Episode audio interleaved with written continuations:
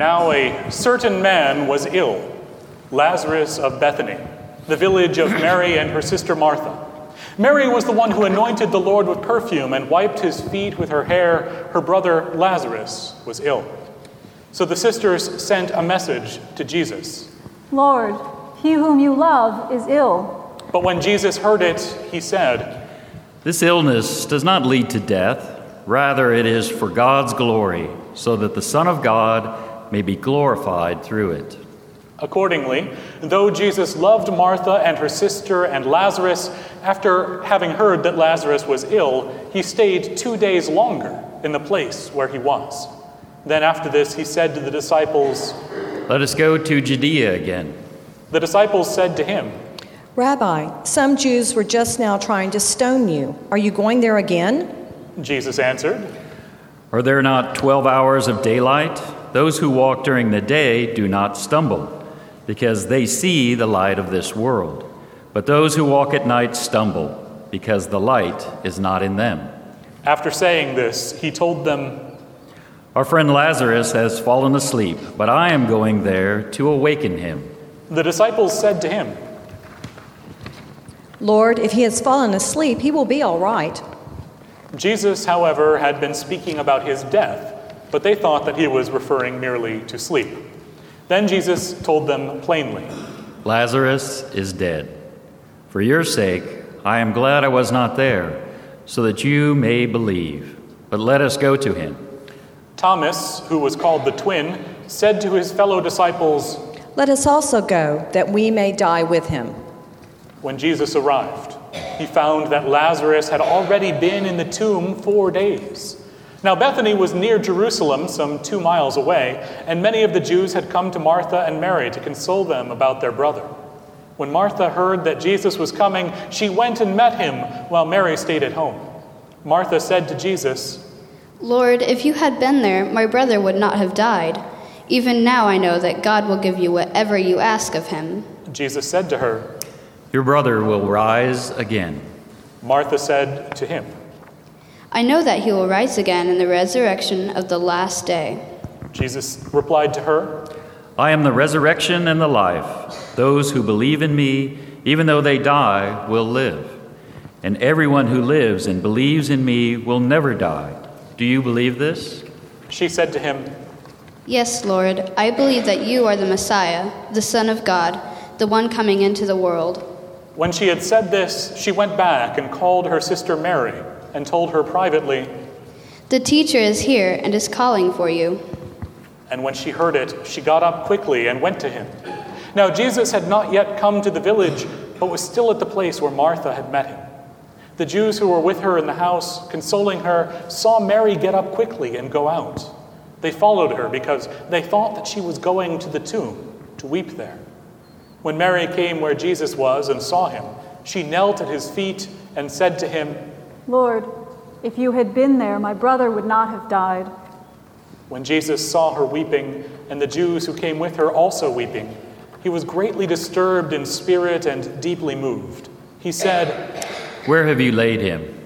They said to him, Lord, come and see. Jesus wept. So the Jews said, See how he loved him? But some of them said, Could not he have opened the eyes of the blind? Could not he who opened the eyes of the blind man have kept this man from dying? Then Jesus, again greatly disturbed, came to the tomb. It was a cave, and a stone was lying against it. Jesus said, Take away the stone.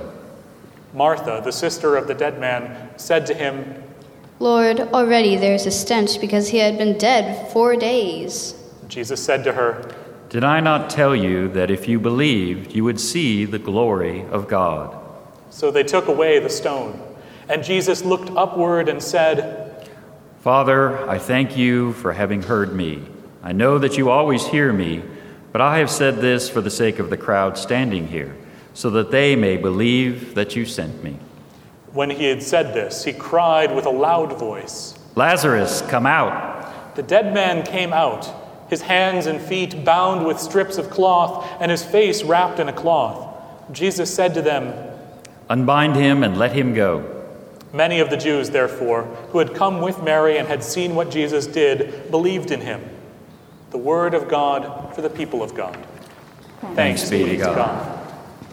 Thank you to the choir for the wonderful anthem and to all the readers for bringing the scripture alive this morning. We live in a world that is subject to brokenness. Things change and fall apart. Friends betray one another.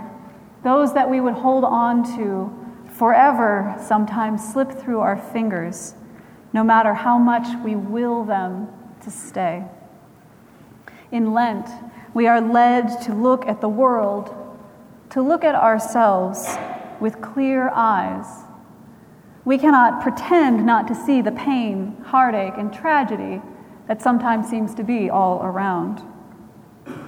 For Ezekiel, this tragedy was on a national scale. He was born around 623 BC into a priestly family. Though the nation of Judah was a subject state of Assyria, they had worked out this arrangement that was mutually prosperous. Judah controlled the thriving olive industry. By the time Ezekiel was in his teens, he saw sweeping religious revival and reform under the great king Josiah, a great hope to the nation. The Assyrian Empire had significantly weakened, and so the people of Judah had more flexibility and independence to live as they saw God leading them. But after Josiah was killed in 609 and the Assyrian Empire crumbled, Egyptians and Babylonians fought for control of the land of Israel. The new king offered tribute to the Babylonians and even gave him some members of the royal family as hostages to try to preserve the holy city. The people fought against the Babylonians. There was an 18 month long siege of Jerusalem, but to no avail. The people were starving, and many innocent were slain, old and young, male and female. Judah was ultimately taken over by the Babylonian Empire. The Babylonians destroyed Jerusalem and the temple, ransacking its precious goods. They exercised dominance and control over the people of Israel with mass casualties and exiling them from their homeland. In 597, Ezekiel went into captivity and exile with many Judeans to keep the word of God alive in their midst. Ezekiel is a prophet to a people who are lost and who have lost much, almost everything. He must prophesy to a people who are barely hanging on. Being caught up in the Lord's power, Ezekiel is taken to a valley of dry bones.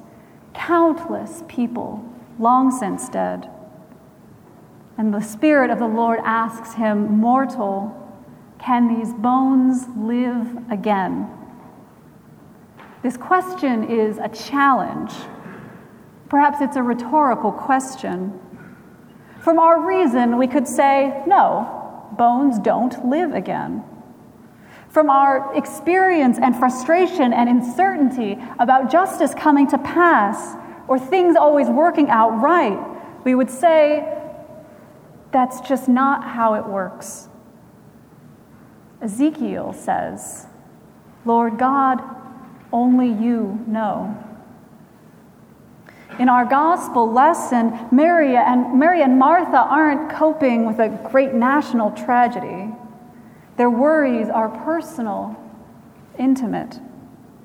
They're scared for their brother, Lazarus. His illness is more than they can tend to themselves, a danger to their fragile family. And Jesus is so close to them all that when they send a message to him, all it says is, Lord, he whom you love is ill. They don't even need to say his name, Lazarus. Jesus knows. The name Lazarus means God is our help. And the sisters cry out to Jesus Jesus, be our help. Come to our aid. Shockingly, Jesus gets this message and stays where he is for two days longer. The sister's message was urgent. It was touched with desperation, and Jesus didn't come. In fact, he didn't even start his journey to Bethany until he knew that Lazarus had died. Martha won't wait for him to show up at her door. In her grief and confusion, maybe anger too, she marches out to meet him on his way and says words that are all too familiar to each of us who grieve Lord, if you had been here, my brother would not have died. When Jesus comes to the house, Mary confronts him too. Lord, if you had been here, my brother would not have died. And Jesus wept together with her. Mortal, can these bones live again? And Ezekiel answers, Lord God, only you know. Jesus tells Martha, I am the resurrection and the life. Those who believe in me, even though they die, will live. And everyone who lives and believes in me will never die. Do you believe this? Martha says, Yes, Lord. I believe that you are the Messiah, the Son of God, the one coming into the world. When nations are destroyed, when generations are wiped out, when loved ones get sick and die, where is God? Why doesn't God step in and do something? Is the, land, uh, the Lord's hand too short to save? Does God intervene in our world? When things go wrong for so long, or even if one thing goes terribly wrong enough, it can feel like God must be either powerless or uncaring. We want grand gestures for ourselves, miracles on demand, and if we don't get them, sometimes we don't really know what to do with God. If we know evil to be so powerful, then how powerful is our God? In the Old Testament, there is a phrase that occurs about 80 times. It's in Exodus nine times, but it's like a refrain in the book of Ezekiel 62 times. And it's some variation of this You will know that I am the Lord when. These passages each deal with catastrophes, despair, and doubt with a powerful message about who God is. When the people languish under Egyptian bondage, Exodus 6 7 says, I will take you as my people, and I will be your God. You shall know that I am the Lord who has freed you from the burdens of the Egyptians. Earlier in Ezekiel chapter 34, verse 27, we hear this prophecy. They shall be secure on their soil, and they shall know that I am the Lord when I break the bars of their yoke and save them from the hands of those who enslaved them. But perhaps no passage includes a statement so striking about the power of the Lord as the one from Ezekiel 37. The Lord proclaims, I am opening your graves I will raise you up from your graves, my people, and I will bring you to Israel's fertile land. You will know that I am the Lord when I open your graves and raise you up from your graves, my people. I will put my breath in you, and you will live. I will plant you on your fertile land, and you will know that I am the Lord. I have spoken, and I will act, says the Lord. A valley of bones could never live again. A man who died of an illness is beyond our power. But do we know the power of the Lord? Do we dare dream of the miracles and wonders that God weaves into the fabric of our existence? Can we stand in the face of the logic of despair and say, all things are possible with God?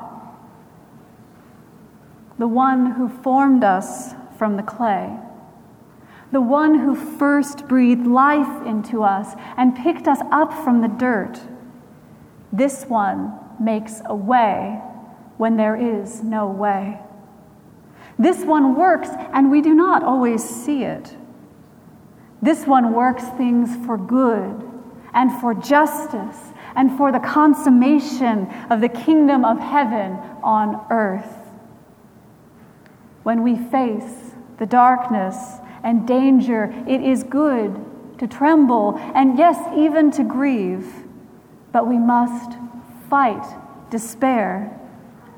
As Jesus wept with Mary and Martha, someone asked, Could not he who opened the eyes of the blind man not have kept this man from dying? Mortal, can these bones live again? Do you believe in the resurrection? Jesus said, Did I not tell you that if you believe, you would see the glory of God? Our simplest confession of faith since the beginning of the church is this Jesus is Lord. And raising Lazarus from the dead is perhaps the most profound demonstration that Jesus gave to all those present that he is Lord. Many can heal. Many can teach wisdom, even minor miracles we might be able to explain, but only God can resurrect. Only God can place the breath on our lips and spark us to life. God's power moves through our world. Back in December in 2010, I made my first visit to Louisville Seminary to see if that was where God might be calling me to study. I was skeptical about moving to Kentucky Kentucky. But I had a wonderful experience meeting professors and students, attending worship, and asking questions. The morning I was to drive the eight hours back to North Carolina, it had started to snow. Now, I grew up near the beach in Virginia. It snows even less there than it does here, if that gives you an idea. By that, I mean that they used to cancel snow when they forecasted snow. It didn't actually have to, no actual flakes, they would just cancel it. This had left me rather unprepared as a winter weather driver. But looking out at the fluffy flakes coming down, I figured that surely they took better care of their roads in Kentucky than they did back home, and I figured with eight hours to go, I had better get in gear. So I ignored my nerves. I turned up the music and I drove 60 down the highway in the left lane, like you do. About a half an hour east of Louisville, my car started to skid. It all happened so fast, but everything slowed down in my head and my thoughts were swimming. The car is spinning. I'm driving too fast. I'll probably hit the rail or some other cars it's all my fault. I, I hope I don't hurt anyone else. But my prayer in that moment startled me as much as anything else that was happening, like the Spirit was praying for me. Lord, I made a mistake, and I might get badly injured or die. That's okay. Maybe I deserve it.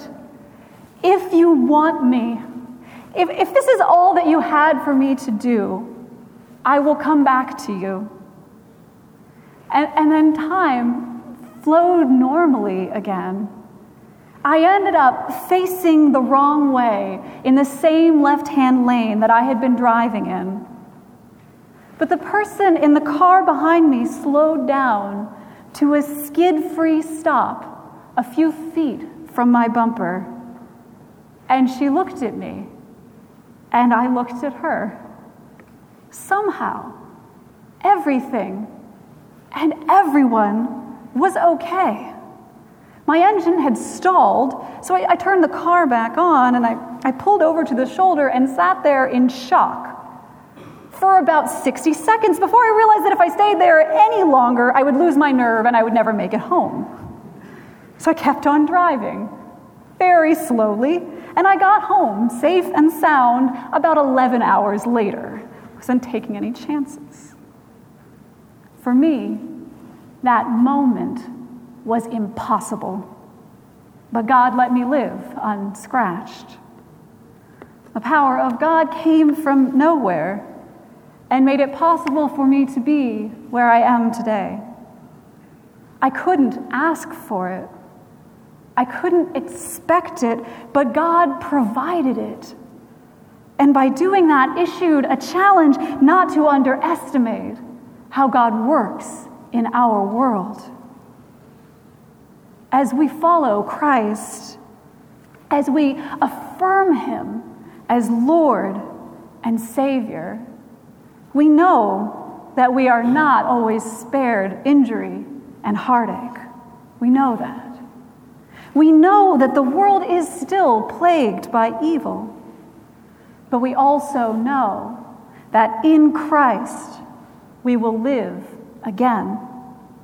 We will be whole again. We will be restored to one another, and we will rest in heavenly peace if the valley of the dry bones can come alive, if Lazarus, who is decaying, can wake and walk once more, if God has brought us safe thus far, we can trust God to let amazing things flourish we can make our lives an offering of love and service, trusting that God will water the seeds that we plant and transform them into places of shade and sustenance for many more to follow. Despair claims that evil has the final word. Hope proclaims that the final word belongs to Christ, and he is not done with us yet. Amen.